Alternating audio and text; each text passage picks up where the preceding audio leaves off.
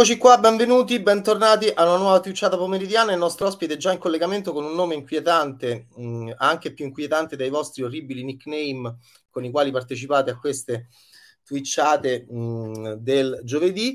Eh, abbiamo il nostro ospite pronto già in anticamera, lo presenteremo con, ehm, con ogni cura e attenzione e affetto perché è un regalo molto, bella, la, molto bello la sua presenza oggi qui in twitchata. Non c'è Mirko D'Alessio in cabina di regia, purtroppo Francesco Lo in voce e in audio per un nuovo Twitch pomeridiano in cui ci si scambiano opinioni cinematografiche. Mi, mi raccomando, se volete, raccontatemi sempre tutti i film che state andando a vedere e perché, per come, le cose che state vedendo in televisione, le cose che state vedendo al cinema, i pensieri che avete. Se volete, condivideteli con questo povero vecchio, ecco, Energia Western, che già è con noi. Buonasera, è pomeriggio, ma vabbè, è una generazione molto confusa. E, è ancora pomeriggio, Energia. Peraltro a Roma è, ormai c'è il sole fino a circa le 11 e un quarto.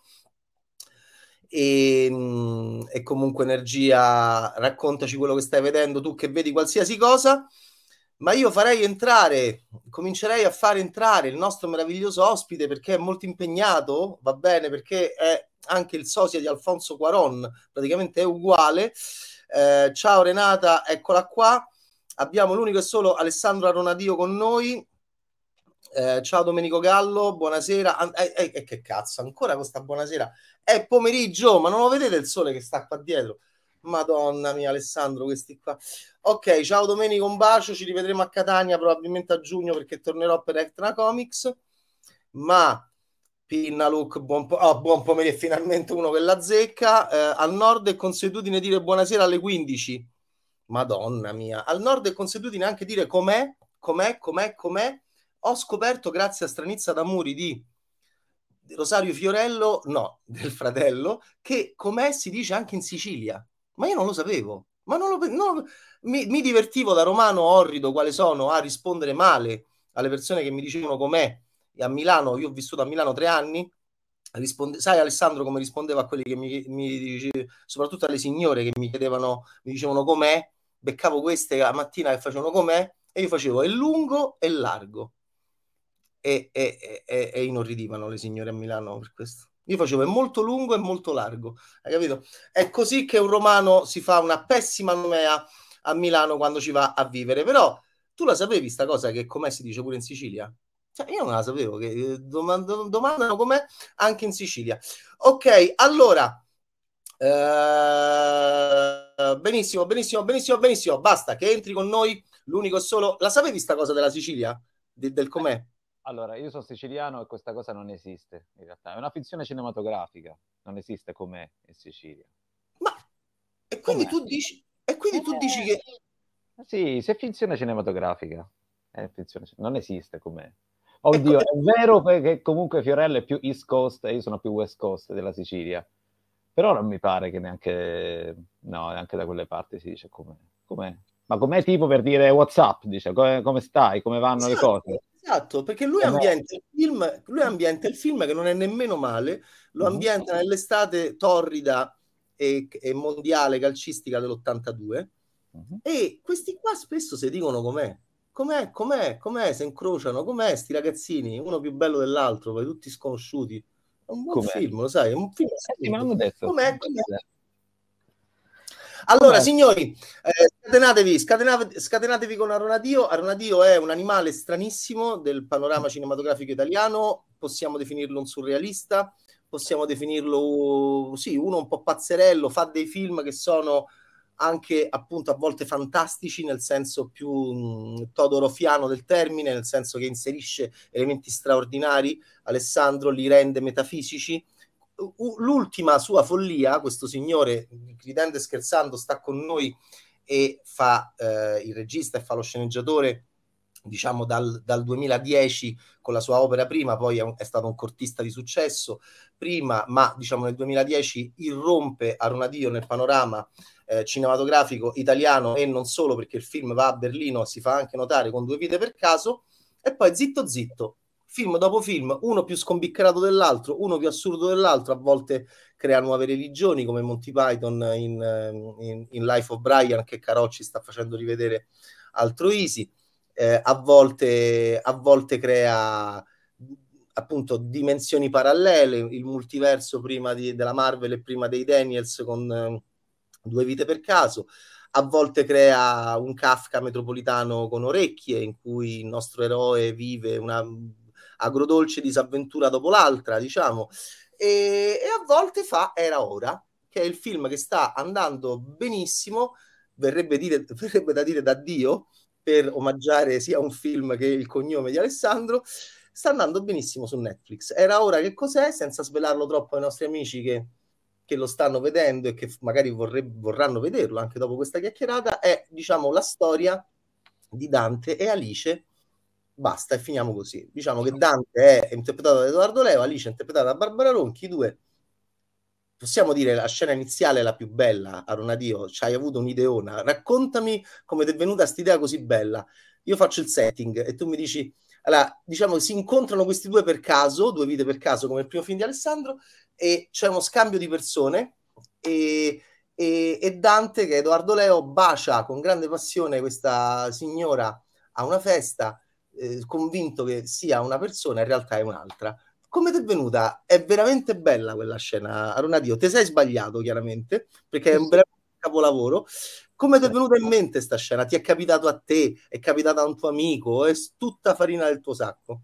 No, non è assolutamente farina del mio sacco, è una delle poche cose che rimangono del film, del film originale, devo dire. Quindi il complimento non va a me, ma va al, a Josh Lawson che aveva fatto che aveva fatto l'originale e in cui c'era, c'era quella scena lì, perché mh, era ora eh, nasce per essere un remake e poi diventa un'altra roba praticamente perché perché non volevo fare un remake, volevo fare una cosa mia e quindi ho preso, ho preso era ora e l'ho trattato come si fa di solito con un film, con un libro, di solito con un libro c'è molta più libertà, no? Tu hai il libro e insomma è, è chiaro che anche cambiando linguaggio ti è più concesso pensare di, di, di rivoluzionare tutto. E invece di solito cioè, pe- penso per esempio alla libertà di, di Saverio Costanzo in La solitudine dei numeri primi, che trova una chiave che secondo me era la, la più interessante, trovando un horror in quel, in quel, romanzo che invece era un bestseller di un altro tipo. E con, con Era io ho visto delle cose che secondo me erano interessanti in un film che aveva una struttura e, un, e una storia che era diciamo, molto più anni 80, diciamo, molto più commerciale e ho provato a utilizzare delle, co- delle, cose, tra cui quella scena lì, e alla fine, insomma, il film è, è molto molto diverso da, da quello originale, eh, però quello, per esempio, era una cosa che, che, mi piaceva. Poi in realtà anche lì c'era tutta una cosa per cui lui era... Era eh, allergico alle noccioline, lei aveva un pezzo di noccioline tra i denti, era una cosa un po' strana, diciamo, quindi si baciavano, cioè, è strano, il film originale è molto strano perché poi ha tutta una cosa anni 80 perché c'è una, una fattucchiera che gli fa una maledizione, gli regala una scatoletta magica, loro vanno di anniversario in anniversario, il padre è morto e loro parlano davanti alla tomba del padre come fanno nei film anglosassoni. È proprio... e, e, proprio, e poi ogni volta ci sono i salti, c'è una specie di, di, di sabbiolina digitale che si vede. E lui, è, lui, è, lui, è, un procrastinatore, quindi tutto il contrario. Cioè lui è uno che dice no vabbè tanto c'è sempre tempo, faccio domani. Lo faccio, lo faccio, lo faccio.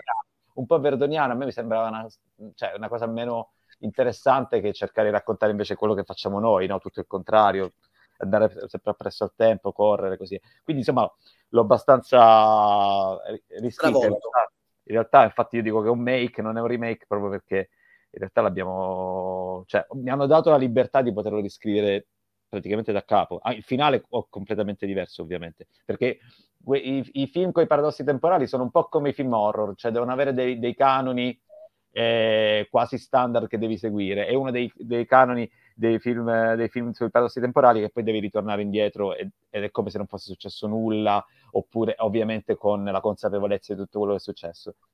E io invece ci tenevo che non fosse così. Cioè, ci tenevo che non fosse una cosa in cui poi alla fine dici, tanto è un film. Volevo che fosse una cosa in cui dici, no, è la vita, non è un film. Cioè, il viaggio, di, di, di Dante e il viaggio che facciamo tutti noi, se no i riferimenti sono sempre a film un po' giocattolo, diciamo, su, quando si parla di paradossi temporali. Mm, ok, mm. ok, ok. Va bene, interessante. Allora, ho apprezzato molto, incredibile Alessandro, sta, l'hanno visto il tuo film alcuni di loro? Ho apprezzato molto questa scelta ho apprezzato molto questa scelta sul finale Pinna Look. Ok. Renata, i modi in cui avvengono i salti nel tempo di Dante da sveglio erano già presenti in sceneggiatura sono stati creati con i tagli al montaggio? No, no, era tutto scritto. Tutto scritto, sì, sì. Tutto... Ti saluta Pasquale, che ciao, è molto Pasquale. gentile. Ciao Pasquale.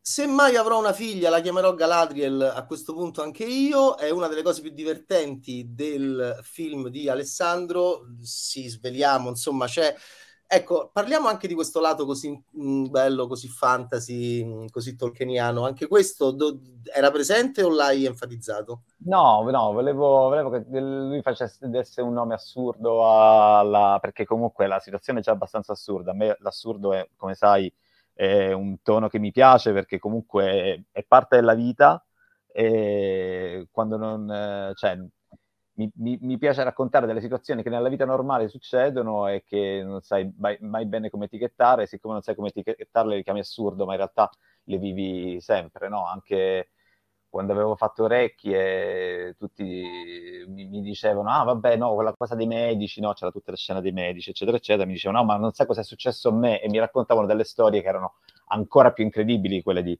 di, di orecchie. E quindi anche il, il discorso dell'assurdo a- aumentare non soltanto il fatto che ti, ti, spunta una bambina che non sai chi è, ma è tua figlia, ma aumentare eh, la, la, il grado di assurdo con un nome incredibile e mi sembrava cosa, una cosa divertente e, e, tra l'altro ho pensato in realtà a una mia compagna di scuola perché ho studiato con una borsa di studio a, in, negli Stati Uniti e, e lì c'avevo veramente una compagna di scenografia che si chiama Galadriel e a quei tempi quando ci ho studiato io non, non, er, non erano neanche usciti i film e quindi era proprio assurdo. Lei si chiama Galadriel Thompson, non so che fine ha fatto, quindi quando devo trovare un nome strano ho pensato a Galadriel e non so dove sia Galadriel Thompson, magari ci sta ascoltando adesso, ci vede. sarebbe eh, bellissimo. Aspetta, ora la cerchiamo, Galadriel Thompson, Thompson. Sì. ok? Sì. Art Director, eh, c'ha una bella scheda su IMDb, Galadriel? Thompson. La dovrei eh, contattare anche perché dovrebbe vedere il film. Chissà. Ma la, la, devi contattare Alessà perché lei ha fatto la scenografia di The Island di Michael Bay, cazzo. Ha fatto la Vabbè. ragazza della porta a casa, che era orribile, Capito? però comunque ci piace. Galadriel. Capito Galadriel? Capito Galadriel? Non è eh. mai troppo tardi. Principe Azzurro cercasi, la ragazza della porta accanto, dai, c'era cosa? Io, c'era... Io, io, lo scrivo e dico Galadriel, Galadriel, guarda che c'è sto film, eh, quello è un omaggio a te e vediamo. Cioè, perché così comunque Galadriel... Eh, e tra l'altro qua abbiamo pure una, una citazione della, della, scena con Purgatori di quando vanno dal, dal, no, dallo no, psicologo. È, è il prop originale. Sì, sì, certo, me l'ho sopportato. Figurati, non mi portavo questo. Alessandro, certo. queste cose te le devi tenere perché fra poco, quando, quando, smetteremo di lavorare presto, sia io che te, queste cose sì. le vendi e ci possiamo no, andare certo, certo. Quando, quando i film li farà chat GPT, cioè probabilmente fra tre anni, due anni, io venderò questi film vabbè, tu proprio perché ne parliamo, insomma, cioè, sicuro, già adesso, che è il foglio che, che nasconde le... Ha detto il foglio che nasconde un, un pezzo scritto dall'intelligenza artificiale al giorno, lo, lo nasconde tra i, tra i, pezzi scritti dagli altri giornalisti e se un, i lettori riescono a trovarli vincono una bottiglia di vino. Bellissimo, soprattutto per la bottiglia di vino. E quindi sì, sì. E, ehm, ma io apro più parentesi di te comunque alla fine. Che, che stavamo dicendo? Ah, che bello, beh, mi piace, mi piace moltissimo. Eh. Ehm... Ciao Francesco, com'è? Appunto abbiamo scoperto grazie ecco. ad Arona Dio che contesta l'utilizzo del com'è all'interno di Stranizza d'Amuri mm, di, ehm, di colui che chiamavamo ma, mh, mm, con grande anche antipatia Fiorellino e che appunto invece è l'esordio alla regia del fratello di Rosario Fiorello, che non è niente male che esce questa settimana, film siciliano con tutti sconosciuti, dove dicono com'è. Eh, è partito un dibattito per capire se appunto il com'è è eh, vero oppure no, appunto. Eh, siamo invece in collegamento con l'ottimo Alessandro Ornadio che apre un sacco di parentesi, ma che invece è molto simpatico e alla mano, è aperto al confronto e stiamo cercando di capire, era ora, tu hai di fronte a... No, voglio farti un'altra domanda. Questo Eros, che è una delle cose che mi ha convinto di più del film, questa, anche questa scena erotica molto bella all'interno del, dei costumi e dell'immaginario fantasy, no? Tra mm. Barbara Ronchi e Edo, Edoardo Leo, che poi mi fa sempre pensare a questo Eros eh, nascosto anche nel mondo nerd, no? Tra tutti i cosplayer, eh, ci si potrebbero fare grandi cose, no? Su questa roba qua. E anche questa, che è una scena veramente molto bella, no? C'è Barbara Ronchi che proprio seduce e arrazza, eccita Edoardo Leo con questo suo vestitino da elfa, con le orecchie, e sempre perché poi chiameranno Galadriel sia lui che, che, lei come bambina. Questa scena invece, Alessandro, da dove viene questo Eros dentro l'immaginario tolkieniano fantasy?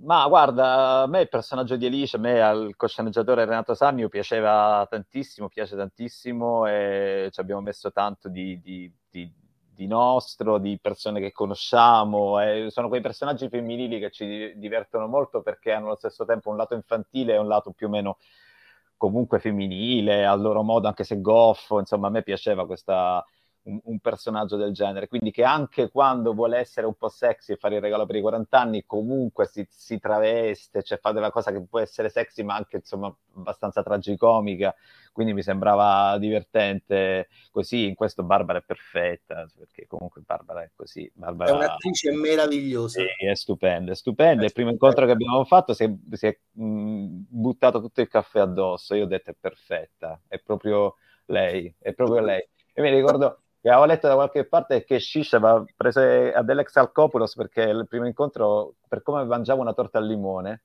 e invece per me Barbara Ronchi era perfetta perché come si è buttata addosso il caffè il primo giorno, il primo incontro è stato bellissimo, ho detto, beh, non può che essere lei la nostra Alice perché aveva, perché ha quegli occhioni e ha quella sua femminilità, però anche questo, questo, modo di fare, questo modo di inciampare. A me piacciono i personaggi che inciampano, non mi piacciono i personaggi che camminano. Quindi lei, lei inciampa benissimo. Infatti inciampa subito, nell'inizio del film, sui titoli di testa inciampa. Dopo la prima scena che, che, del, del, prologo poi, poi, inciampa. Sbatte subito su uno scatolone. Mi piaceva molto questa Molto bene, molto bene. Bella questa cosa che hai detto di Keshish perché poi appunto è vero perché lui enfatizza nella vita di Adele come mangia la ex Acropulos. Per esempio, fa una cosa pazzesca col coltello, no? che a me ha eccitato moltissimo. Lei fa una cosa che faccio io, che fanno proprio gli animali. La, la, una delle prime volte che mangia, lei uh, prende il coltello sì. e sì, sì. fa così, è una cosa che non si deve fare e che fanno solo quelli che si sanno godere realmente la vita, Ma... proprio i volgaroni.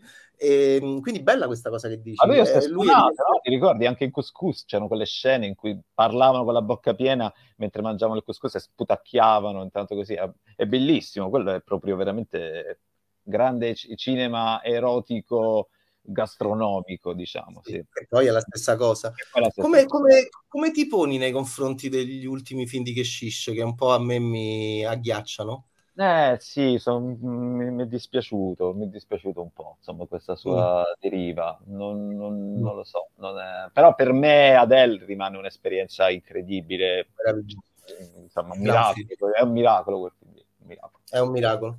È un grandissimo film, de- uno dei film più misteriosi, una delle storie più assurde che, che dovremmo ricordare. Anni fa un po' la studiai, una delle storie più veramente anche brutte da raccontare a dei registi, perché è un po' una maledizione. Un film che è amato da tutti a Cannes, è amato da tutti con il principe nordamericano di nome Steven Spielberg, che proprio è il prete che unisce, che, crea, che, che, che diciamo che, che, officia il matrimonio tra la vita di Adele e il mainstream.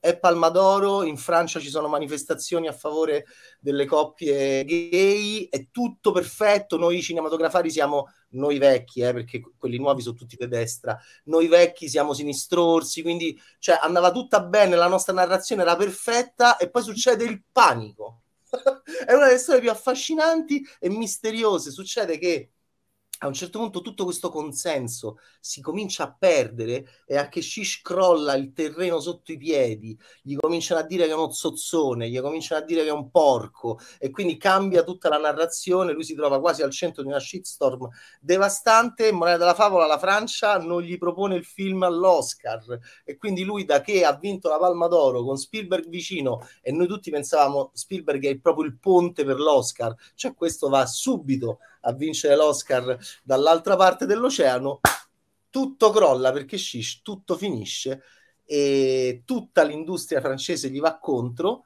Eh, e... ed è una storia veramente inquietante questa di, della vita di Adele. Non so, forse ti ricordi meglio di me. Io mi ricordo che quando loro sono arrivati a Cannes, comunque la, la, la, troupe e gli attori non erano favore, favorevoli al film, cioè raccontavano e si lamentavano delle, delle riprese, no? Però, però Alessandro... E poi invece ha vinto Palma d'Oro e si è eh, cambiato tutto. Il consenso, consenso, Alessandro, la vittoria, il consenso azzera tutto, ovviamente. Sì, sì, quello sono... sì, però all'inizio sono arrivati con con eh, polemiche, era... attrici, no? una settimana era... per una scena di sesso. Perché qualcosa bruciava, c'era qualcosa sì. sotto traccia che stava montando, sì. come il Balrog nelle miniere di Moria, ma stava così sotto e il film era così sopra a livello di consenso che peraltro è accaduto mille altre volte nella storia del cinema, non capisco perché a quel punto tu dici ok, ho vinto, ha vinto lui, ho vinto io, anche se ci sono state delle tensioni, che cazzo se ne frega, cioè certo. hai vinto e, e, poi lì invece è successo il patatrack che è molto affascinante, molto, sì, molto, sì. molto affascinante. Continueremo a scoprire, a cercare di capire il mistero legato a, alla vita di Adele e poi alla vita di Keshish che cambia completamente perché io sono convinto che gli ultimi film siano tutti una rabbiosa risposta a ciò che è stata la vita di Adele. Io sono un critico cinematografico di merda, Ronaldinho lo sa, noi ci mm. facciamo le seghe su queste cose anche giustamente perché è il nostro ruolo e, e pensiamo a cosa possa accadere appunto a questi poveri cristi ecco Alessandro, che sono gli oggetti del mio studio matto e mhm. disperatissimo, che sono i registi che si trovano a volte veramente dentro queste tempeste ormonali, intellettuali e morali, eh, e questo è molto affascinante. Alessandro, eh, voglio chiederti, intanto ci sono anche altre domande belle. Pinnaluk chiede le montagne russe dove si trovano e come è stata girata la scena?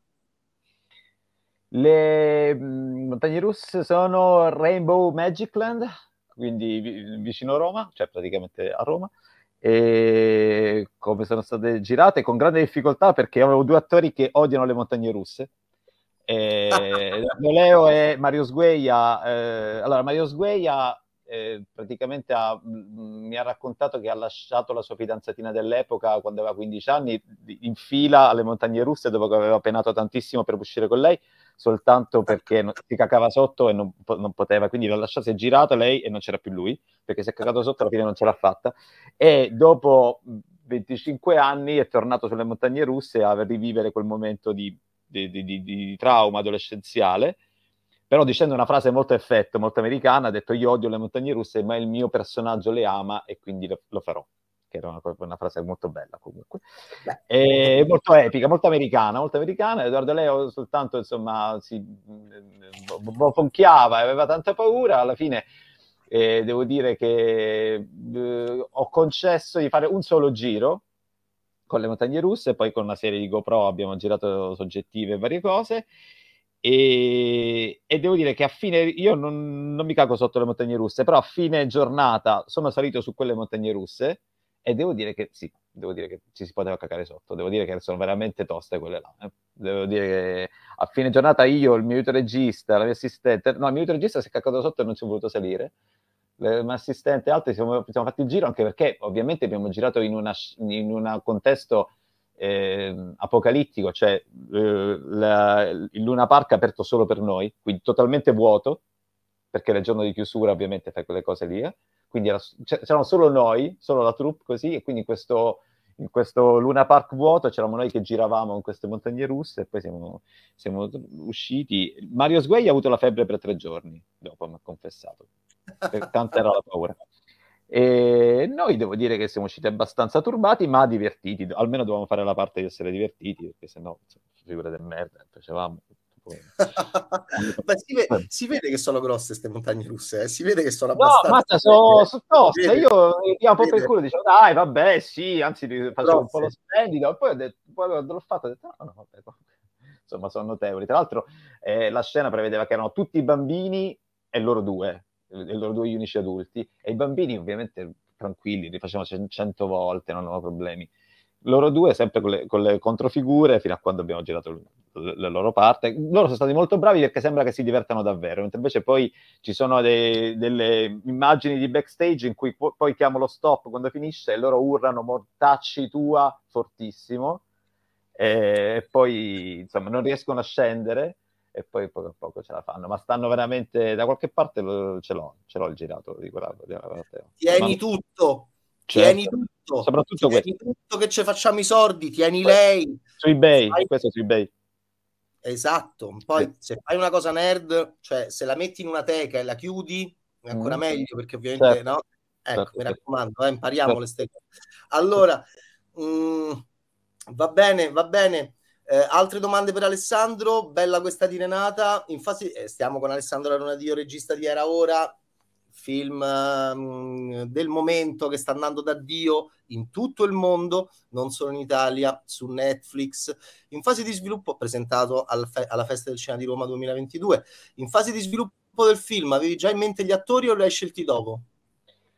No, non avevo gli attori, eh, pensavo com- come protagonista a-, a, Edoardo perché ovviamente ci avevo già lavorato in Io c'è e poi perché conosco, lo conosco molto bene dal punto di vista attoriale, quindi so anche dove posso portarlo, diciamo, e secondo me Edoardo era l'attore più giusto per far fare a, a, a Dante, al, al, protagonista, questo percorso da un film, diciamo, più di commedia a un film, diciamo, un po' più intimista.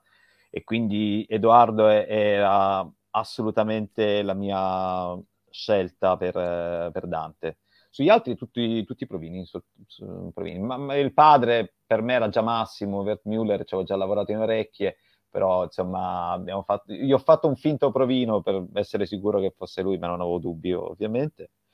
Mario è stato una grande scoperta, nel senso che comunque lo conoscevo soprattutto per il campione, dove secondo me era bravissimo, e Leonardo, Leonardo D'Agostini, e insomma, ed è stato un, a parte diventato un grande amico, ma comunque un, una grande interpretazione. Barbara la conoscevo soltanto quel momento, in quel momento per il suo, eh, la sua carriera il, di attrice di cinema d'autore, diciamo, perché ancora non era uscita, almeno che avessi visto io, nessuna commedia, perché settembre è uscita dopo, e dove è bravissima, e settembre è bellissimo, lo, lo dico sempre, io l'ho visto due volte al cinema a settembre, e e, e quindi poi insomma è stata una, una, una scoperta tramite provini, eccetera, eccetera. Francesca Cavallini sono felicissimo perché lei fa di solito sempre altre cose e invece eh, ha, secondo me ha una grande espressività da, di commedia, pure, pur avendo questa aria invece più algida. La, l'aveva utilizzato anche il mio amico Roberto De Feo in The Nest, quindi horror, quindi tutta un'altra cosa, e invece molto simpatica, molto espressiva con questi occhioni. E, insomma, questi, poi sono pochi attori. Raz, Raz. Raz grande Raz Degan.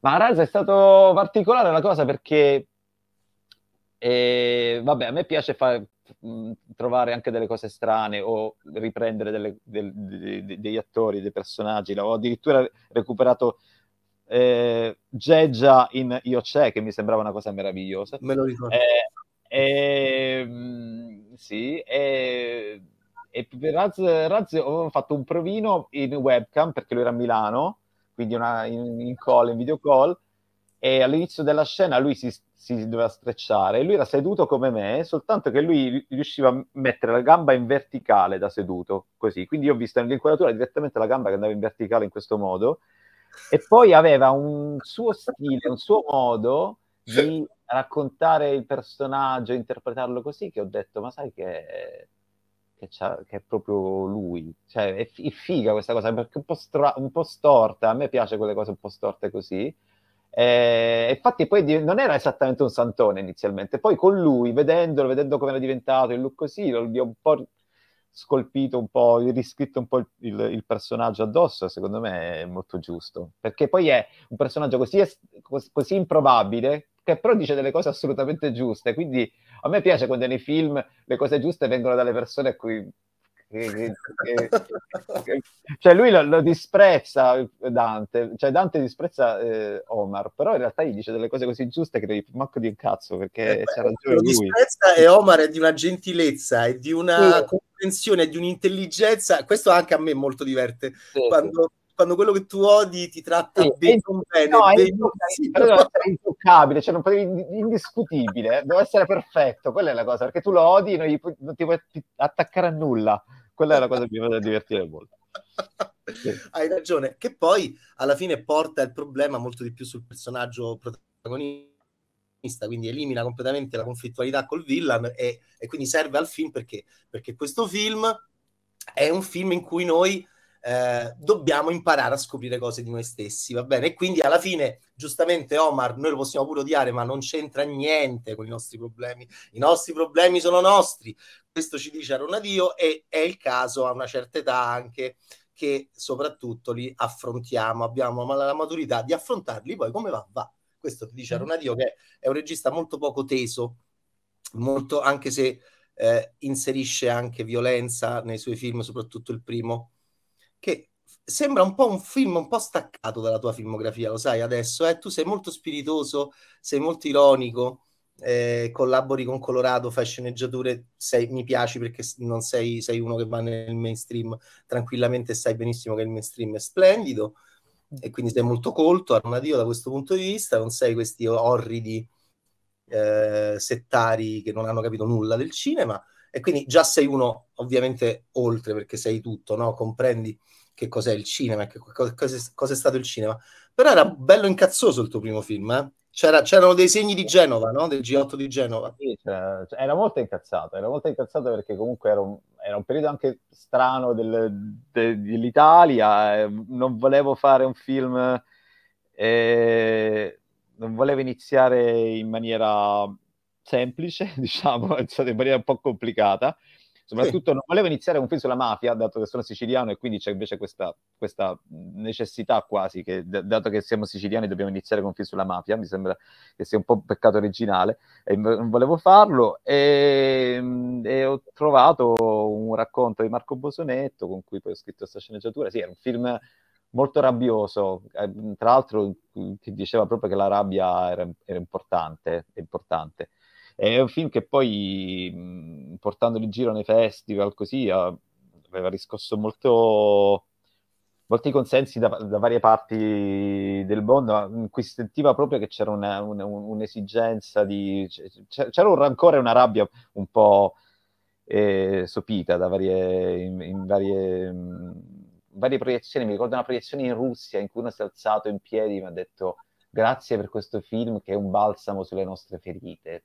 Cioè, poi è bello anche perché la gente certe volte vede delle cose che non, che non immagini, ecco, no? Cioè, questa cosa qui... Ecco, per esempio, adesso con, con Era Ora, eh, che eh, scende tutto il mondo, riceve, riceviamo messaggi da varie parti del mondo, è anche interessante vedere le reazioni della gente nei vari paesi, come, cosa ti scrivono. Adesso poi c'è questa cosa no, che ti scrivono tutti. Cioè, rispetto a quando ho iniziato io, che magari i social erano ancora me- meno diffusi così, adesso tutti ti scrivono, cioè non c'è, non c'è niente, proprio smettono lì e si scrivono e ti scrivono delle cose anche personalissime, de- delle cose che sono successe anche abbastanza inaspettate, no? Cioè comunque... Le persone che ti scrivono sono borghesi comuni, sono spettatori?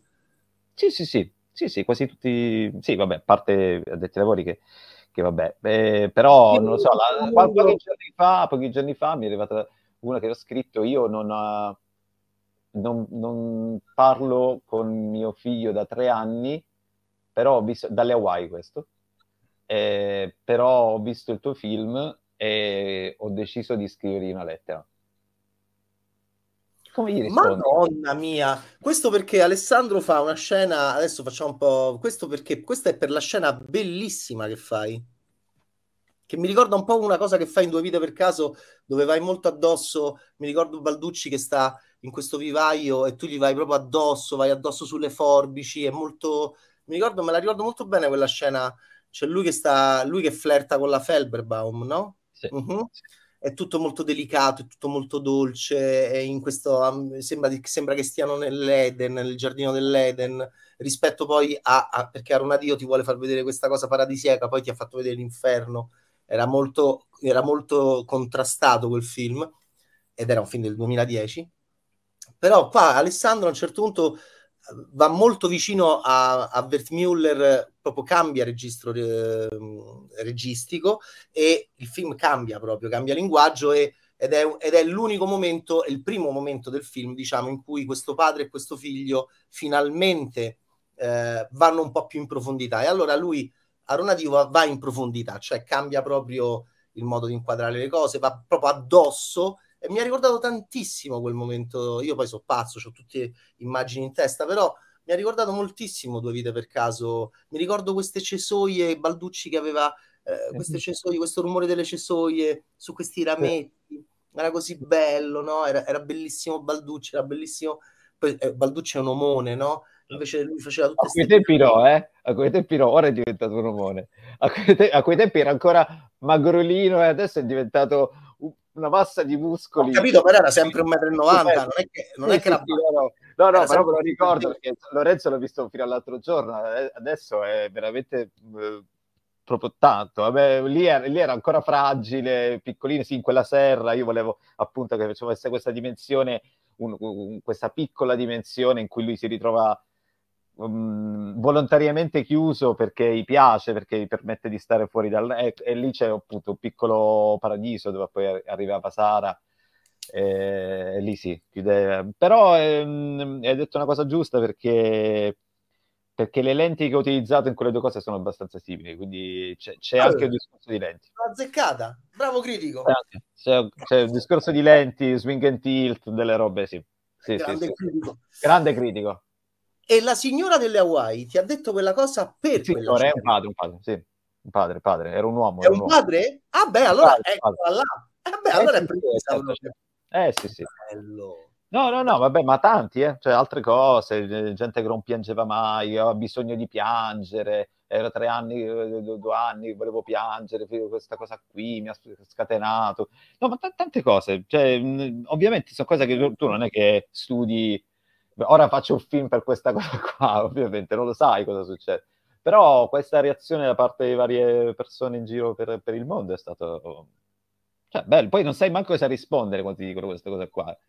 Eh, li ringrazi perché poi, per esempio, quel, quel padre lì poi questa solo gli americani fanno una cosa del genere, ma ha mandato la lettera che ha scritto al, pa- al figlio.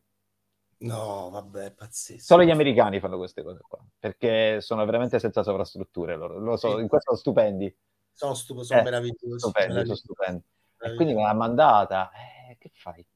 Eh, sì. No, bello, bello, figurati, io sono felice. Cioè, cioè, no, ma questo vedi, vedi ah. noi ci siamo parlati pochissimo io Alessandro prima di fare questa twitchata, per cui lo ringrazio molto, perché però appunto questo era uno dei punti no, che io volevo toccare in, insieme a, a, mille altri nel solito modo che ci piace a noi di qua e di là. Cioè, come cambia Alessandro anche dopo, dopo, dopo quello che è successo e che cosa è successo? È successo il successo. Poi abbiamo parlato di un successo che poi è diventato insuccesso perché shish. Qua non succederà nulla, la Ronchi non dirà nulla contro Ronadio che, la, che per quella scena erotica la, stava lì che si toccava e che certo. ansimava mentre Barbara faceva quella cosa, non usciranno queste cose. Quindi, Spero di no. no. Anche se Alessandro l'ha fatto ovviamente, ma ha pagato Barbara che non lo dirà e... Ehm, però, anche per rispondere alla domanda del nostro eh, ehm, delizioso energia western, si, salve signora Ronadio. Signora Ronadio.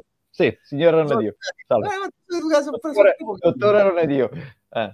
Domanda ancora... Posso parlarvi sui temi ricorrenti? No, questa è una, è una domanda per il, per il, critico di merda, diciamo. È proprio sì, una domanda da però... critico però eh. energia, però energia, noi nel nostro modo, come al solito, erratico, abbiamo un eh. pochino cercato di ricostruire questa buffa filmografia. Allora, Due vite per caso, 2010, è un film assurdo in cui si ipotizza un, un multiverso, uno sliding doors, due dimensioni a seconda di qualcosa che può capitare, non troppo una scelta quanto una tamponata, che è ancora più agghiacciante, cioè facciamo un incidente, non facciamo un incidente, incontriamo sul, sul percorso della nostra vita degli agenti, anche letteralmente degli agenti eh, conflittuali che portano conflitto, oppure non li incontriamo.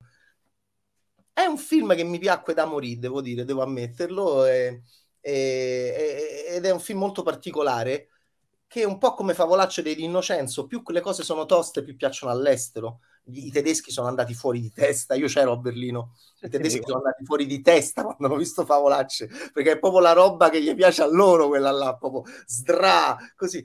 E qua, e, e Alessandro ha detto, appunto, Duvide per caso fu presentata a Berlino, infatti nella sezione Panorama, e poi che cosa è successo? È successo che Alessandro è tornato con un piccolo film che però è andato molto bene a Venezia, che è Orecchie, in bianco e nero, che è, immaginate, una serie di episodi eh, kafkiani dentro una metropoli, ok? Di un nostro eroe che è ca- proprio kafkiano, gliene succedono di tutti i colori, eh, con questo assurdo che però dice Aronadio è sempre molto presente e vicino a noi ovviamente perché? Perché Alessandro non fa arriva agli UFO, non fa arriva eh, dimensioni temporali, non ci sono paradossi temporali e c'è Daniele Parisi che era già stato presente in Due per caso che appunto incontra varie persone ed è una giornata sostanzialmente della sua vita. Eh, poi arriva un film veramente ambizioso che io ho avuto anche grande difficoltà ad analizzare però, e là ho pensato, vedi Aronadio quanto cazzo è strano come cineasta, che è Io c'è, che è un film in un paese cattolico e rigidamente cattolico come l'Italia, non pensare che sia un film blandamente cattolico, che sia un, cine, un paese blandamente cattolico, un film è un paese non blandamente cattolico, e infatti non si fanno film contro la religione cattolica, non si fanno film né... E là Alessandro invece lo fa. Lo fa perché c'è il personaggio di Edoardo Leo che si rende conto quante tasse in meno rispetto a noi laici pagano sti signori e dice oh, quindi anche c'è un po' di commedia all'italiana che non guasta mai, oh, ma la faccio pure io la religione, la faccio pure io, faccio una religione così so esentassi anch'io. E nasce lo ionismo, cioè la religione sull'io. Aronadio sente che i social ormai stanno ovviamente drogando e, e enfatizzando il nostro orribile ego e, e quindi nasce lo ionismo, io c'è. Questo lo diciamo per energia, questa è la filmografia sì. di Alessandro. Sì. Che puoi aggiungere? Sì, guarda, io c'è, eh, io c'è poi ovviamente eh, è chiaro che un film che ha quella che tecnicamente si chiama un high concept così eh, facile, no? Un uomo si inventa una religione per non pagare le tasse, è chiaro che eh, viene subito raccontato come un film contro la religione, però in realtà per me non è un film contro, contro la religione, è un film che vuole capire perché si crede e poi è un film che aveva anche un suo... Mm, cioè noi cercavamo con, eh, con Renato Sannio, eh, con cui poi ho scritto anche la ora, con Valerio Cirio e con Edoardo Leo, di, di scrivere qualcosa che fotografasse un pochino il momento, il, quel momento che stavamo vivendo, che era un po' il momento in cui si cominciava a dire che uno vale uno, e che, che, che, comunque se lo può fare lui lo posso fare anch'io, quelle cose là. Cioè, noi abbiamo fatto un film in cui si diceva eh, io sono il mio Dio e eh, due anni dopo c'era gente in piazza che diceva io sono il medico di me stesso. Quindi probabilmente cioè, quella è, è, è, chiaro che il tema religioso si mangia un po' tutto, però in realtà quello che volevamo raccontare era quello che stava succedendo dal punto di vista anche sociale e politico, diciamo. Quindi era anche quello. Poi è chiaro che semplificando si parla di un film contro la religione che secondo me non è, anzi un film che, mh, in cui poi a un certo punto non si sa bene se lui veramente fa un miracolo oppure no, insomma, quindi è anche su bisogno di credere, perché si crede, mh, perché poi c'è sempre una sospensione dell'incredulità, ma ce l'abbiamo noi spettatori cinematografici la sospensione dell'incredulità. Perché abbiamo bisogno di credere che un attore sia un personaggio?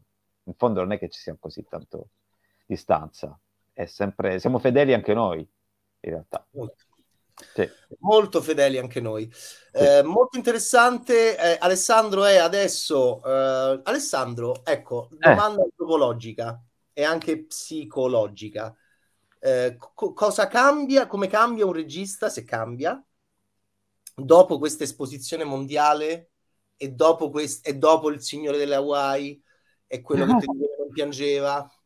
E il successo anche perché possiamo dire che è il tuo film di maggior successo questo anche se non c'è il botteghino è tutta una nuova declinazione no, del successo anche. Però i dati sono eccellenti i dati sono veramente molto buoni molto positivi eh, sei cambiato lo sai che mi interessa molto a me questo perché antropologicamente sono... dici antropologicamente ti amo. Studi, studi. Io studio i registi e, e i registi sì. sono vecchio e quindi mi interessa capire anche come cambia il regista, come cambia il modo di essere un regista, se cambia, ripeto. Eh, boh, cioè, non te, lo, non te, lo, so dire, nel senso no, non, no sicuramente no, cioè, eh, no. È chiaro che, ecco, una cosa che, che, che, cui film, di cui il film parla, che è un po' la velocità, eh, l'eccesso di velocità in cui stiamo vivendo, è una cosa che mi si che sta subendo adesso, nel senso che anche questa roba qua del, del, del, del successo, visto che arriva attraverso Netflix e quindi attraver- entra subito in tutte le case, è una cosa anche, anche questa estremamente veloce. Cioè, una settimana scorsa il film non era ancora uscito, questa settimana stiamo qui a parlare di tutta questa cosa qua. Tra l'altro, eh, una cosa divertente che ho pensato adesso, dato che parlavamo alla regione, è uscito oggi un articolo dell'Osservatore Romano su, su Era Ora, mi fa molto ridere questa, che analizza, insomma, così, parla del, del, del Papa, della parola del Papa rispetto alla velocità. Vabbè, però per farti capire che cosa succede in, in pochissimo tempo, quindi non ho neanche avuto tanto tempo di, di, di, di, metabolizzare. Certo, quando sono usciti i, i, i, primi dati l'altro ieri, credo, in Netflix, e mi hanno detto che il film è stato visto da 6, che poi probabilmente sono 7-8 milioni di persone. Ecco, una cosa, questa è una cosa che comunque sicuramente chi fa il cinema, e che fa il cinema in Italia, diciamo soprattutto, non è, è comunque in quattro giorni, è, è, è una cosa che non ti puoi aspettare, cioè no, è una cosa che che ti fa, cominci a riempire mentalmente degli stadi per capire quanta gente ha visto il film. eh, sì, perché eh, non, non, riesci a visualizzare tutta que- que- quella roba là e non la puoi, non la puoi immaginare.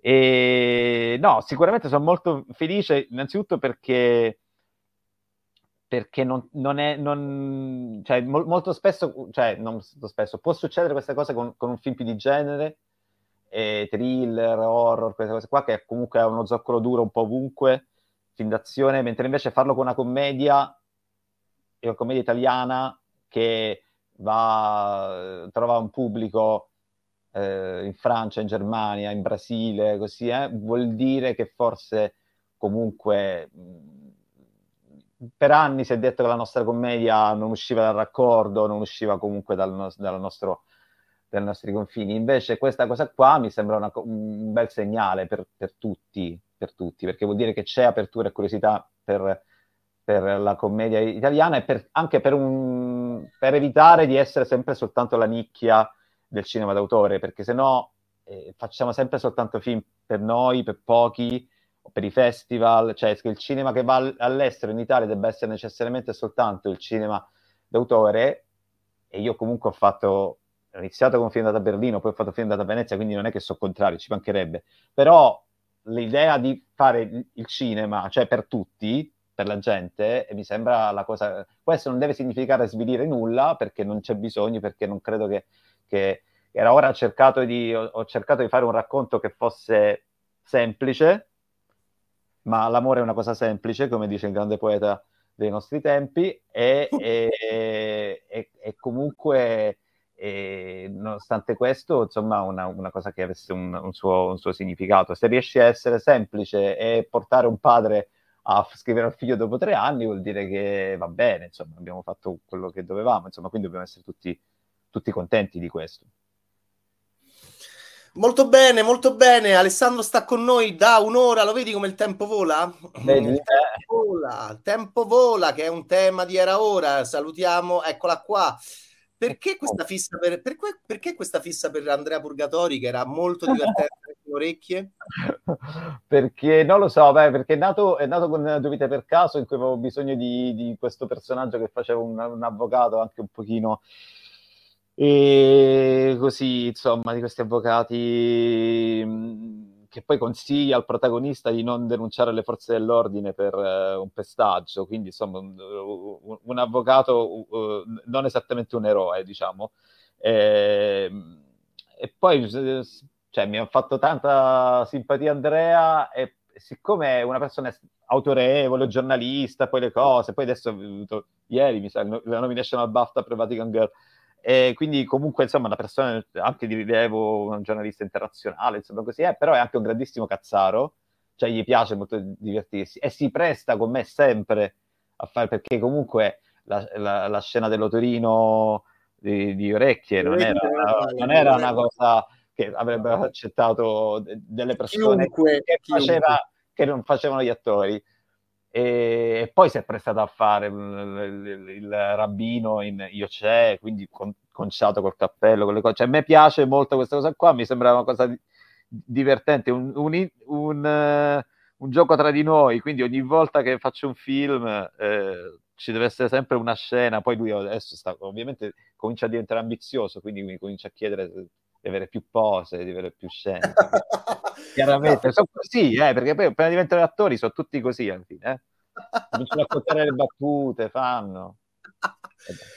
Quello che fa Ronadio è molto interessante perché Purgatori è veramente un mito dell'impegno civile. È, è, era un giornalista, eh, diciamo, è lo sceneggiatore di Muro di Gomma di Marco Risi, è un giornalista anche appunto di inchieste, e, e, quello che fa Ronadio è interessante perché lo fa sempre essere abbastanza laido, abbastanza merda, e che è esattamente il contrario di come mh, si pone Purgatori, che non è uno che vive di prosopopea, ovviamente, però che è uno che comunque anche lo vedete in Atlantide, insomma, è uno che comunque si impegna, ha delle sue idee politiche anche. E la cosa che mi diverte è che Alessandro lo fa essere sempre abbastanza stronzo.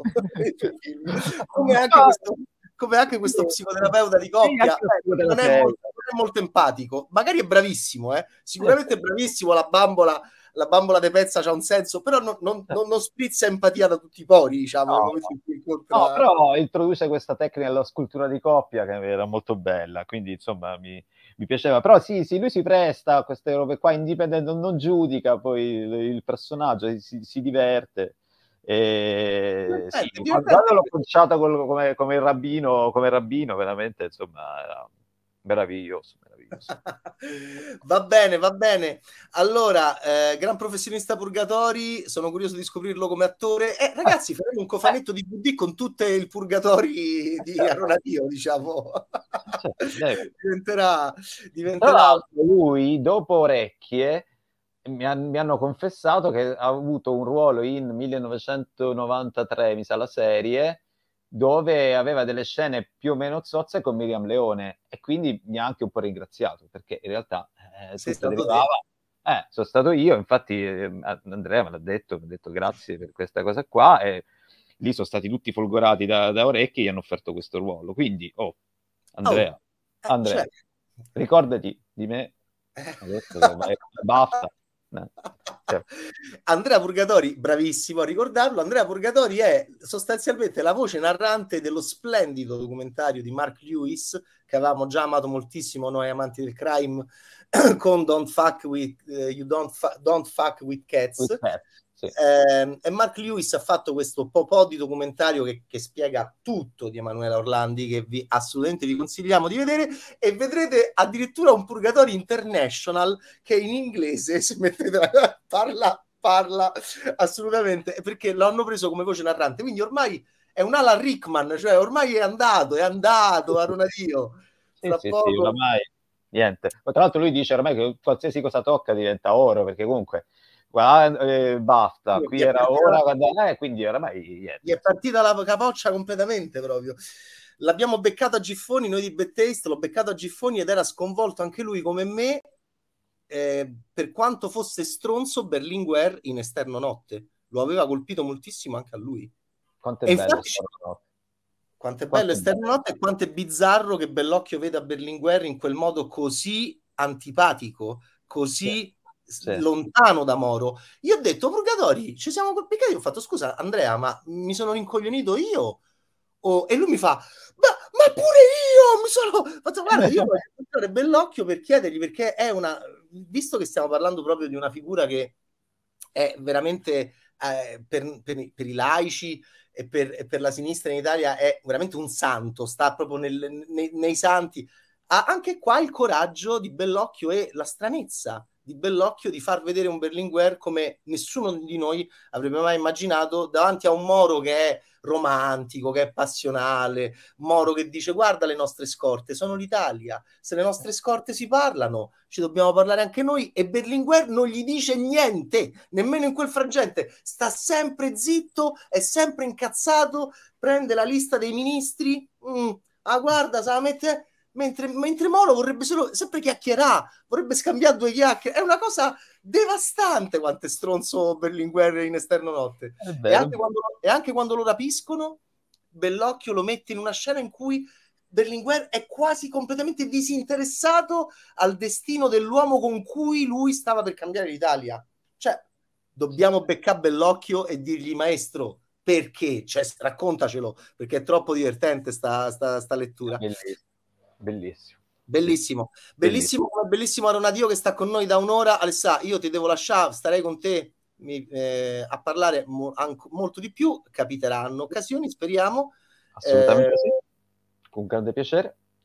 È cambiata la tua vita dopo era ora, un po' hai risposto. E cambia, la, cambia, cambia il tuo potere contrattuale, secondo te? È, di merda, è un po' troppo presto. Domanda è un po' presto, un po' presto. Un po presto. Non lo so.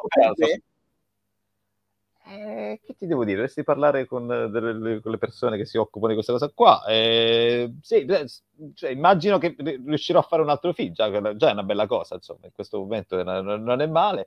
E in cui ti chiedono sempre soltanto di fare delle serie, invece magari tu, si può fare un film, perché comunque non si capisce perché si devono fare so- sempre soltanto le serie. Si possono fare anche i film, eh, e quindi siccome a me piace fare i film, avrò la possibilità probabilmente di fare un altro film. Questa è la cosa più, più importante e poi, e poi, vediamo, soprattutto fare i film che, che mi va di fare. Eh, sì, quello magari sì, cioè sicuramente un, un minimo di, di, di, libertà in più.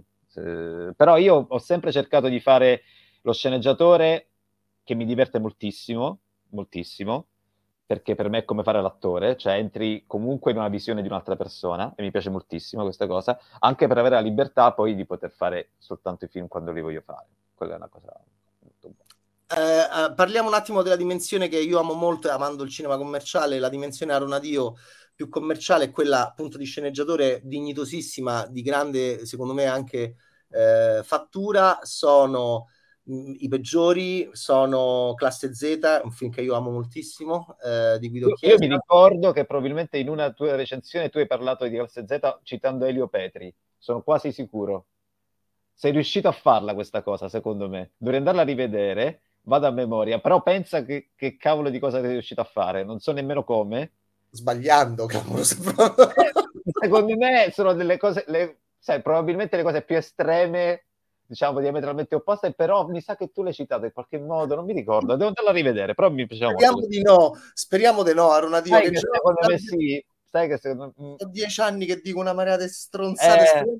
speriamo questa no, speriamo ma sai, no. ma sai che io sono qua proprio perché invece sono un grande appassionato delle tue stronzate, mi piacciono tantissimo. Nonostante tu parli non bene dei miei, dei miei film, ma non è, a me non me ne frega niente perché mi, mi stai proprio super simpatico sei proprio forte. E, e, poi te l'ho già scritto, sei un sex symbol, quindi... è vero, è vero. Il sex Beh, symbol dei critici, diciamolo.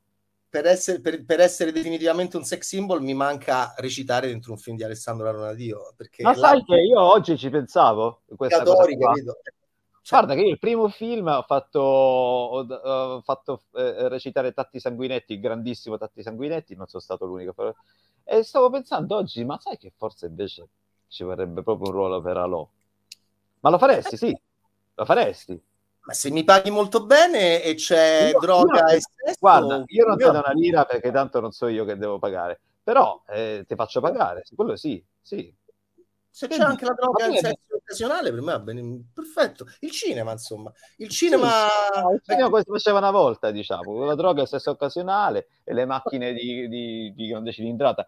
Ma... Mh, mm, il nero. L'hai mai fatto? L'hai mai, hai mai recitato in un film tu? No. non no. mi pare. Eh, Edoardo mi diede una particina che poi mi tagliò, mi tagliò completamente ah, in, in, in um... Vabbè, ma questo non significa nulla. Tu sai che in due vite per caso io ho tagliato Daniele Parisi per problemi di, monta- di minutaggio e poi in orecchie gli ho dato il ruolo da protagonista. Quindi fantastico. Quindi fantastico. Non, si, non si, potresti essere o il protagonista in un film di Edoardo Leo oppure vieni a fare una cosa per... Parliamone, eh? Parliamone. Io sono molto interessato. Ci pensavo oggi, sai che invece proprio tu c'entri poi con questo, col, col mio mondo, insomma, con le, queste cose strane. Sì, sì, mi piace, bene, mi piace. Bene, bene, bene, bene, dai. Ci ricorderemo bene. di oggi, ci ricorderemo di oggi quando ne abbiamo parlato. Davanti alla gente che forse non è interessata esattamente a questo nostro dialogo. No, no infatti si stanno scollegando, si stanno tutti, scollegando tutti, tutti. Questo, tutti si stanno scollegando. Va bene, eh, appunto, un horror, un horror. Fammi un horror. Hai un horror, giusto. Un horror. Eh, lo faresti un film in America? come diresti tu se pagano sì, sì. sì ma perché no figurati cioè, pagano... magari, magari ci cascano direbbero gli amici sì sì certo. Benissimo. If they pay why not? If they pay why not? La risposta di Aronadio proprio in omaggio agli amici eh, eh, che parlano inglese in inglese proprio direttamente Aronadio gli manda questo messaggio. Va bene ragazzi. Eh, lasciamo andare quest'uomo che è veramente stato generosissimo è con noi da un'ora Alessandro Aronadio, abbiamo cercato di capire eh, e di parlare di questo buffo, eh, dolce e, e, anche saggio film che cita il Dalai Lama, va bene, eh, attraverso chi? Il personaggio di Omar, di Raz Degan, c'è una bellissima citazione del Dalai Lama, la, magari una frase che vi colpirà molto l'andrete a cercare come ho fatto io e scoprirete chi l'ha detta, e cioè il Dalai Lama. E, e voilà, c'è Edoardo Leo, c'è Barbara Ronchi, e c'è un Mario regista Gueia, c'è Massimo Vertmuller, c'è Francesca Cavallini, te li ricordo tutti perché è giusto. La Cavallini è divertente, Gaetano, ecco Gaetano, eh no, basta con Gaetano, guarda, l'ultima cosa di Gaetano mi piace molto, l'ultima cosa di Gaetano mi piace molto. Eh, va bene, signori, Alessandro Aronadio, cineasta particolare, eh, autore, ma gli piace il mainstream, mescola tutto, come si deve fare. Alessà, ma eh, questa lunga pausa tra due vite per caso e orecchie è quel momento di, di, di tristezza, un po' di, anche di, di solitudine, eh, oppure te, la, te stavi a divertire un sacco e, e, e, facevi altro? Perché poi a un certo punto hai messo la quarta, cioè da Eh, tu lo sai che io sono I'm a spy in the house of love, come cantava Jim Morrison. Io vi spio, sono un voyeur, analizzo le vostre filmografie e a un certo punto, analizzando la filmografia di Laudadio, cioè dopo orecchie c'è il panico praticamente. Cioè, ogni settimana noi l'abbiamo tenuto un'ora. Guardate che Alessandro faceva un nuovo film, eh, se noi non twitchavamo con lui. Ho scritto, eh, ho scritto qua, ecco, non si vede con questa che mano. Cosa è successo tra due vite per caso e orecchie, Alessandro? Che è successo? Che niente, mi sono, mi sono messo a guardare serie televisive, mi sono scordato che devo fare il secondo film. E niente, sono così. No, no, vabbè, sono stato eh, appresso a un progetto che vorrei tanto fare. Ecco, magari appunto questa è l'occasione per poter fare quel progetto che, che, che, avevo, che vorrei fare da tanto tempo. Poi cercare altre cose, poi mi sono messo a fare insomma, sì, sì, sono stato un po' appresso delle cose che più o meno dovevano partire e poi non sono partite. E poi Orecchie all'inizio doveva essere un film che a un certo punto pensavo anche di, di autoprodurmi, insomma così, quindi ho cominciato a fare questa cosa qua perché comunque nasceva per essere un film low budget e quindi così, e invece poi è partito tutto il discorso eh, Biennale College, Festival di Venezia e cose di questo genere. Però sì, sì, fondamentalmente mi sono messo a guardare serie televisive e mi sono scordato di fare il secondo film. che peraltro stavano esplodendo proprio in quel momento. Eh, stavano... sì, infatti, eh, proprio per quello, sì. A me era, era, l'anno di Mad Men, esatto, stava arrivando tutto in quel tutto, Breaking Bad, era, tutto, era proprio quello. Era... colpa loro, colpa loro, colpa loro. Sì. e invece adesso Alessandro è una macchina da guerra dal 2000 eh, dal 2018 di orecchie dal 2000... 2016 Venezia 2017 è uscito al cinema dal 2016 Venezia al 2017 cinema, Aronadio in questi eh, sei anni, ragazzi, non si è fermato mai. Ha messo la quarta, ha fatto il secondo, il terzo, il quarto film, in più ha fatto lo sceneggiatore in almeno 5-6 film e adesso ti vogliamo così, va bene? Ti vogliamo... Voglia... Era ora, deve essere il momento proprio per... Ancora, ancora di più. Va bene. E magari Dai. che bella questa cosa, vedete i registi hanno sempre dei progetti ed è una vita infernale. La loro hanno sempre dei progetti che non riescono a portare a termine e ci stanno lì. Il documentario di Zippel ci ha ricordato per l'ennesima volta quanto Leone è stato dietro a C'era una volta in America. Quindi è per questo che io, anche se per il mio mestiere di merda, spesso li devo, devo dire: Ma questa cosa non mi piace così. In realtà io li amo alla follia perché? Perché so i loro dolori, so le loro missioni, conosco le loro avventure e, e ho, ed essendo è un grande amore per queste persone, ho un grande amore, un grande rispetto, una grande stima che e, e entrano in contraddizione un po' a volte con il, le cose brutte del mio mestiere, tipo dare i voti, dare i giudizi, insomma io starei con questi, me li coccolerei, li accarezzerei e li ringrazierei ogni giorno perché, perché se mi piace il cinema è grazie a questi qua che lo fanno e mai dimenticarlo, un critico non dovrebbe mai dimenticarlo. Va bene, allora Uh, grazie a Ronadio, mi raccomando. Grazie Francesco, grazie, grazie a Lo. E sappi che ti chiamerò per uh, un, un, prossimo film quando lo faranno. Quando lo farò, assolutamente.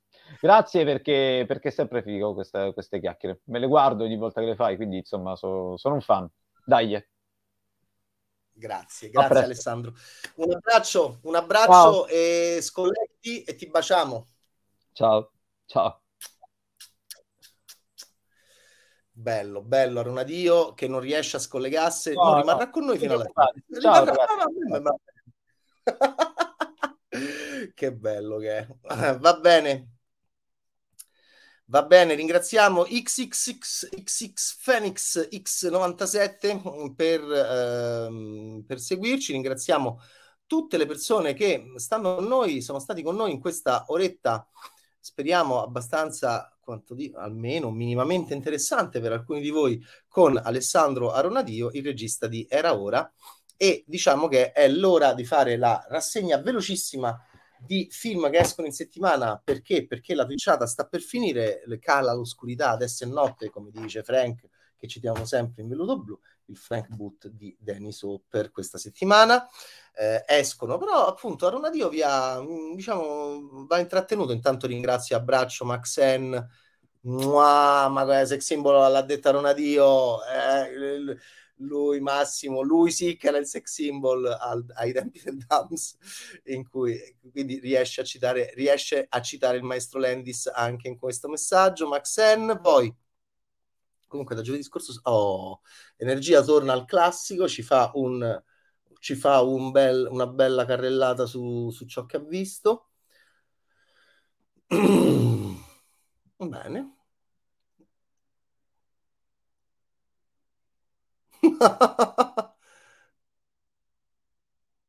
Guarda che bello, hai citato un film di Alexandra Jacques e io amo la follia e, ed è, io ho un ricordo fortissimo, caro Energia, della, della prima volta che vidi Alta Tensione, che in una proiezione stampa ero all'Anica e una delle poche volte in cui sono stato fiero di me stesso Ehm, come oggi quando ho azzeccato le, le stesse lenti che Armadio ha usato in una scena specifica di Era Ora, in una scena di Due vite per caso, che è il suo primo film del 2010, Era Ora è adesso su Netflix 2023. E lì eh, tornai a casa convinto di aver sentito una presenza ehm, in chiave di effetto pratico, di effetto speciale pratico, una, una presenza. Sentivo che c'era qualcosa, un, un, odore di fulci, ecco, in poche parole. E, e, e, mi, e, rimasi quando scoprì che Giannetto De Rossi aveva fatto appunto gli effetti speciali di alta tensione di Alexandra Cha, dove è vero che Cecil de France peraltro ha un look così bello, ha, ha, ha dei capelli cortissimi alla Jean Seberdi fino all'ultimo respiro e e Cécile de France è proprio non saprei come definirla in quel film, è, è, è, il, è il, massimo, è il massimo che si possa avere da, da, da, una, da, un concetto di, anche di slasher, di, di, di donna al centro del testo slasher di protagonista pazzesco. Pazzesco. Film pazzesco di Alexandra Jha era il momento bellissimo dello splat pack li chiamavano così, erano appunto come reazione a Scream, come reazione all'ironia carula di Kevin Williamson, stavano venendo fuori questi cineasti un po' dalla Francia, un po' dagli Stati Uniti, poi era bello quando Wes Craven ha chiamato Alexandra Jha negli Stati Uniti gli ha detto fammi il remake delle colline agli occhi, insomma eh, nasceva questo movimento dove c'era anche il nostro James Wan, dove c'era Eli Roth, dove c'era Mauri e Bustigliò dall'interior, e, insomma nasceva tutto questo movimento eh, molto interessante di, di cineasti mh, molto duri, molto duri anche politicamente come il meraviglioso Hostel di Eli Roth che è tutta una metafora della, della seconda guerra in Iraq e, e voilà un film meraviglioso, alta tensione, un film semplicemente meraviglioso. L'ho fatto vedere mille volte a mille persone diverse. È un film che mi ossessiona a me. Peraltro ho conosciuto anche Alexandra Jha, il suo film più bello, e la sua carriera hollywoodiana peraltro non è stata nemmeno uh, all'altezza di, di, di, quello che poteva essere secondo me, però è difficile, L- lo ha ricordato anche Muccino, è molto difficile, anche Bustiglio e Mauri hanno, hanno, hanno sofferto molto la, tradu- la, traduzione, il concetto di traduzione, il concetto di viaggio, di passare da un contesto cinematografico produttivo e semiotico a un altro, non è per niente facile. In parte ce l'ha raccontato anche Paolo Virzi quando nella video, nella video intervista morbosa quando ha detto io col cazzo che vado in America a fare un altro film Renata oh, ho visto l'ultima notte di amore. Oh che bello. Gran bel poliziesco storie e personaggi coinvolgenti, una colonna potente. Ho visto anche Shazam. C'è la lettera che è divertente. È divertentissimo Ellen Mirren quando legge la lettera Ellen Mirren si crea sto ponte pazzesco che mai avremmo immaginato tra Totò e Peppino e eh, Troisi e Benigni e Shazam. Ma chi cazzo l'avrebbe mai immaginato? Linda Caridi Oggi abbiamo parlato molto di Barbara Ronchi con Alessandro Arnadio, regista di Era Ora. Barbara Ronchi sta esplodendo in questi ultimi anni, soprattutto grazie a settembre. E, e, e, adesso, e adesso Linda Caridi con questo film, pum, c'è proprio lo scatto in avanti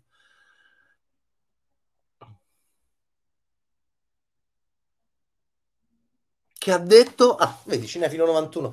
No, io ho trovato un film eh, molto molto buono, eh, peraltro sta andando anche molto bene al botteghino, meno male, e meno male perché serve assolutamente, e mm, l'ho trovato un film, di, un film, peraltro un film difficilissimo da fare in Italia perché è film tutto in una notte, tutto in un momento, che è un approccio così serio, soprattutto per, il, per un certo tipo di poliziesco, e invece risolve moltissimi problemi di sceneggiatura proprio perché è tutto in una notte. Tu, se, se, se riesci, se comprimi una storia in poche ore di timeline, hai, risolvi una marea di problemi di sceneggiatura. E se fai passare un giorno che ci sono i problemi, se fai passare due giorni che ci sono i problemi. Uh...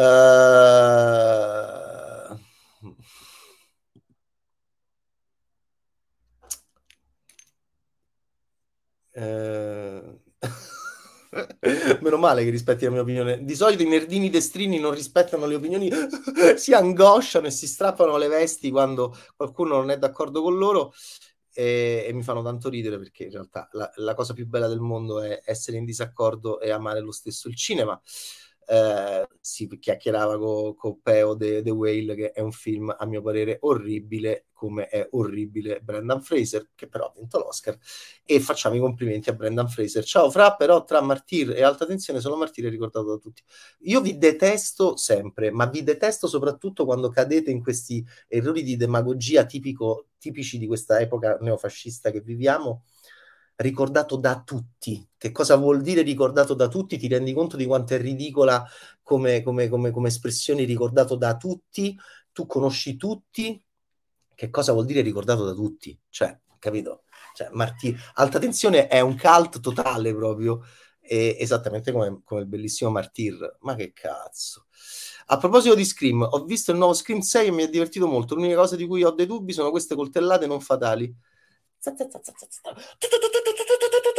È interessante perché, capito, cioè il concetto, infatti io proprio ho, ho aperto anche l'articolo del messaggero co, col Mitra, che poi è come Pacula usa le, le parole all'inizio di tutti gli uomini del presidente.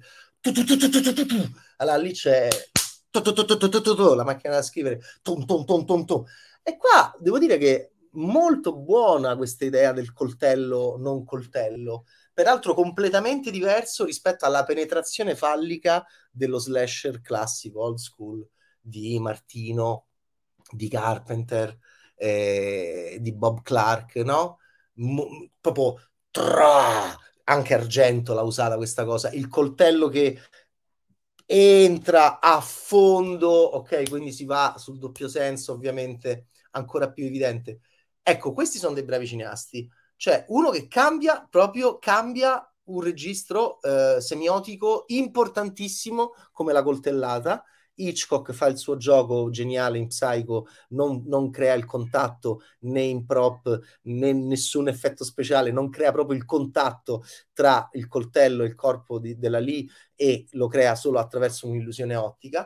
E, e qua questi pazzerelli che hanno l'idea del mitra coltello. Il mitra coltello, che è appunto non il pugnale che... Eh? C'erano addirittura negli slasher classici persone che venivano impalate uh, a un muro, no? Soprattutto Michael Myers, che è molto forte, no? Michael ti, ti pugnala e wow, entra tutto. Invece, tu, tu, tu, usare il, il pugnale come un mitra è interessante. Ha irritato il nostro amico. Poi è buffo perché diventa ironico il, il, diciamo, il, la sopravvivenza. Per esempio, in questo Scream 6 il personaggio de, de, de, alla fine poi del ragazzo buono, no? dell'atleta, di quello quello che si vergogna di baciare Gianna Ortega, che carini che sono. Ecco, su di lui proprio c'è l'emblema di questo, perché? Perché noi vediamo una, un, un, frame in cui c'è uno qua, uno qua, lo prendono e poi fanno ta ta ta ta ta ta ta si mettono in tre, ta ta ta ta ta tutte queste, però a differenza del coltello di Myers, che è un, fa, che è un simbolo fallico, non penetra, non c'è, quindi ta ta ta ta ta ta ta ta, alla fine dice non gli fai niente. Peraltro mi piace molto come rispetto perché nei, nei, nei primi Scream c'era l'idea del coltello che punzecchiava, soprattutto quando ti volevano proprio tormentare, no? Ti punzecchiavano col coltello, ti punzecchiavano.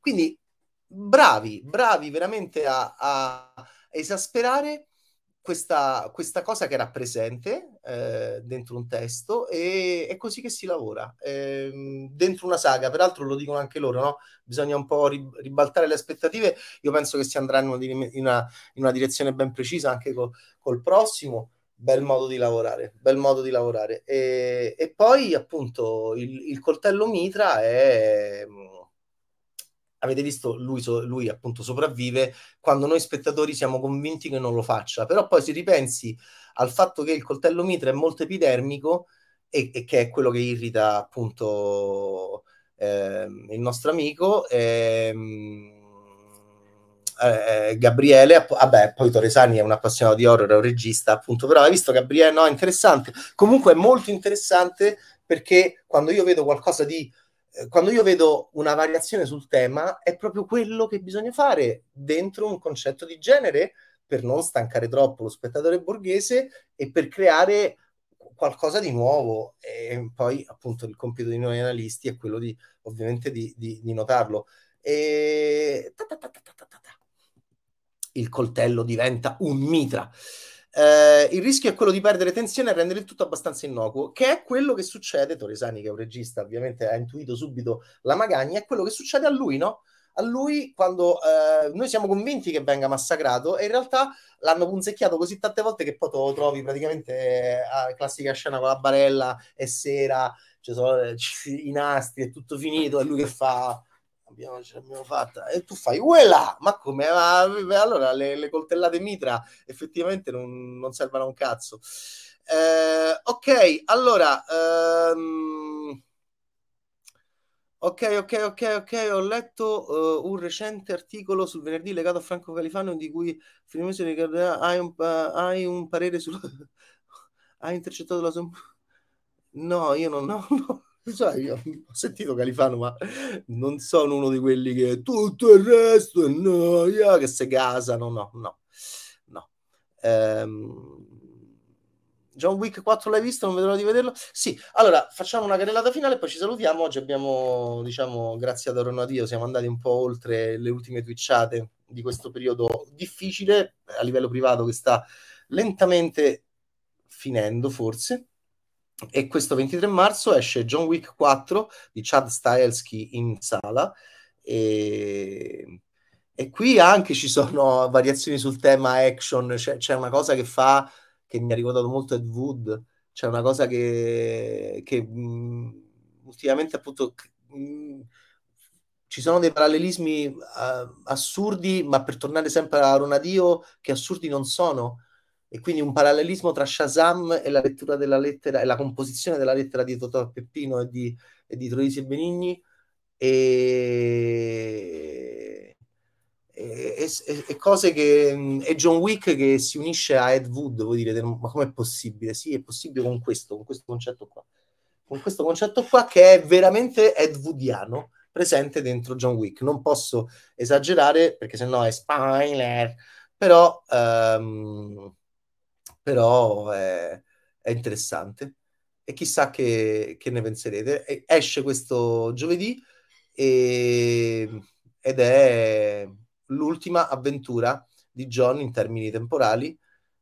sappiamo tutti chi è, gli hanno ammazzato il cane, si è arrabbiato con i russi, ma poi sono arrivati anche altri, in questo caso ci stanno i francesi che sono quasi più stronzi dei russi. Poi c'è Vera di Tizzakovi e, e Rainer Frimmel, tutti a Venezia, ah, l'ho visto e devo dire sono molto meno entusiasta, però è, ha spopolato a Venezia, una produzione austriaca, ma c'è tanta Italia, c'è Roma e c'è Vera Gemma, eh, in questa docu-fiction eh, che ha spopolato ad Orizzonti, ha vinto miglior regia e miglior attrice eh, e, e, a me non mi ha fatto particolarmente impazzire. Poi esce Armageddon Time di James Gray nel momento in cui tutti sono molto in ricordo di loro stessi e della loro infanzia, anche James Gray come Branagh, che hanno chiamato Brana ai tempi di Belfast, come Quaron ai tempi di Roma, come Sorrentino ai tempi di È stata la mano di Dio, anche, anche James Gray ricorda la sua infanzia, come Spielberg. Per The Fablemans anche, anche, James Gray ricorda la sua infanzia in Armageddon Time. Poi esce Stranizza d'Amuri di Giuseppe Fiorello che, che ha questo com'è, che Arona Dio ha contestato, a questo com'è che io sentivo uh, solo a Milano, com'è, com'è, com'è, quando ti incrociano per strada, che, e, e, invece, e invece anche in Sicilia dicono com'è, com'è, e com'è Stranizza d'Amuri? Ma lo sai che Stranizza d'Amuri? Ma, pieno di ragazzini, pieno di attori sconosciuti, questo mi, mi, piace un sacco. Ed è un'estate dell'82 e soprattutto un'estate dell'82 tra due mh, mm, personaggi maschili che si incontrano. Poi mi è piaciuto moltissimo Delta, che esce questa settimana, è un film molto rabbioso, molto violento, eh, bello, e, mm, mi ha profondamente deluso eh, Mixed by Harry di Sibilia, questa invece è una buona produzione groenlandia, adulta, non per bambini e non per baby scorsesiani, ma insomma proprio questo è un film molto interessante, è una zona grigia sia a livello visivo sia a livello metaforico eh, di, un, di un'Italia molto divisa tra noi, un film molto interessante. E poi fanno una cosa sulla cronaca nera bellissima. Prendono uno spunto di una cronaca nera di un fattaccio del 2017 lo, e lo inseriscono dentro una cosa che fa il personaggio di Alessandro Borghi. Sì, c'è Locascio, sì, c'è Borghi e, e, sono anche abbastanza in conflitto tra loro all'interno del film. Un gran bel film su bracconieri, su guardie ittiche, su stranieri, zingari, xenofobia, uh, schemi ideologici novecenteschi superati, eh, vecchi e giovani, mh, innamorati ed ex, eh, nuovi amanti ed ex amanti. Insomma, molto interessante. Mi è piaciuto moltissimo. Delta di Michele Vannucci, che mancava la regia da sette anni, come Aronadio mancava la regia da sette anni tra il suo primo film, Due vite per caso, e il suo secondo film, Orecchie, e adesso invece ha messa la quarta e ne fa una settimana. Poi esce anche Navalny, sia in, in, poche sale il documentario di Daniel Roer, recentemente, eh, recentemente ehm, totalmente, totalmente, perché possiamo definirlo un melodramma, possiamo definirlo un melodramma molto teso.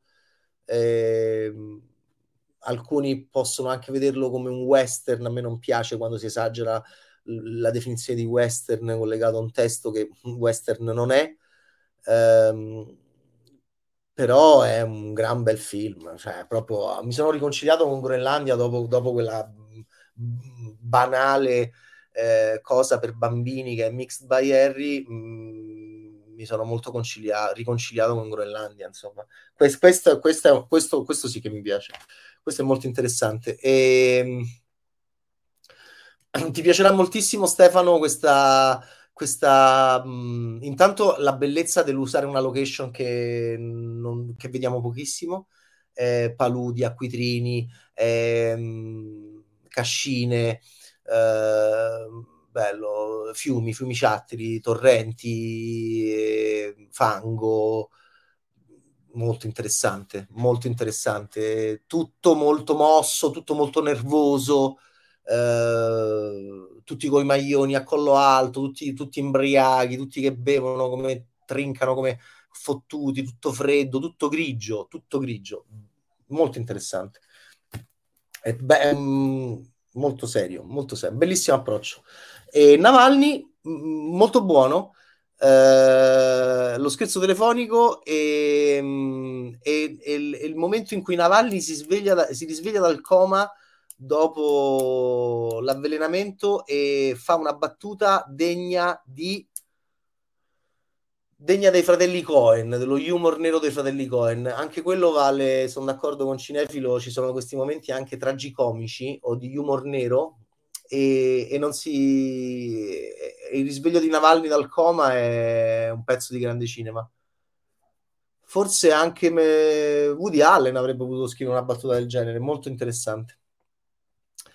Va bene, va bene, va bene, va bene, va bene, va bene. Eh, Delta, Delta sì, Delta, Delta va benissimo. Super Borghi, super Locascio, bravissima Greta Esposito, bravissima anche la... Mi piace moltissimo anche l'attrice che, fa, che è la ex di Locascio, che è molto brava e che si chiama... Tutto c'è qua Emilia Scarpati, Anna. E mi piace molto Greta Esposito che fa Nani, la sorella di Locascio. E, e Borghi è l'ennesima volta che dimostra di essere un attore di una capacità organica, di diventare organico con gli altri, che veramente lo rendono un fuoriclasse assoluto del panorama italiano e internazionale. Abbiamo a che fare veramente con un fuoriclasse assoluto. Cioè io a, di Borghi a, ammiro molto questa sua capacità di fondersi con il film, fondersi con gli altri completamente, senza un briciolo di ruffianeria, di, di ma io sono Alessandro Borghi, mi si deve notare un po' di più. È pazzesco, è pazzesca la serietà di questo artista, è veramente un grande artista, veramente bravo. Vabbè, vabbè, ok, baci. Ehm, vattela a vedere Stefano e porta tutti, chi vuoi e quanti vuoi. Ehm, non è affatto male da, da, vedere sempre in collegamento anche con lo strangolatore di Boston di Flash del 68, lo strangolatore di Boston di Raskin del 2023 con Kira Knightley, è molto vicino a She Said, è molto vicino ad anche lei di Maria Schrader, che è un bellissimo film eh, sul Me Too, giornaliste, eh, il ruolo della donna all'interno del giornalismo del Novecento in relazione in questo caso non a Harvey Weinstein ma allo strangolatore di Boston. Che voi direte era De Salvo? Eh, non so se era De Salvo magari era pure qualcos'altro eh, o anche qualcun altro. Non male lo trovate su Disney Plus era ora.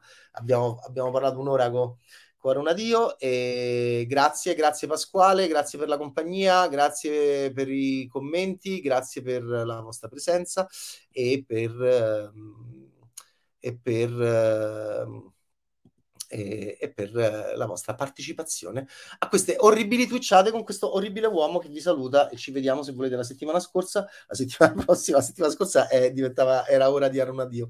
Ci vediamo grazie energia un abbraccio ci vediamo se volete la settimana prossima con i nuovi film. E, e poi mi direte che cosa ne pensate del nuovo John Wick di Vera che a me proprio non mi ha fatto né caldo né freddo e ho trovato anche molto finto come film, più che vero. E, ehm, e poi Armageddon Time sta iniziando a morire. E chi più ne ha, più ne metta. Ciao Stefano, ciao Denis, ciao Renata, un bacio, ciao a tutti, ciao Pasquale, un bacione, ciao Peo, ex Scioboschi, vabbè insomma, voilà e Cinefilo 91 e tutti quelli che hanno scritto e Riganello ovviamente e Gallo e e non si può dimenticare energia e vabbè, insomma. E Gabriele Toresani, eccolo qua, che gli ha dato un po' fastidio. Il mitra, la, la coltellata mitra di Scream. Ciao, un bacio.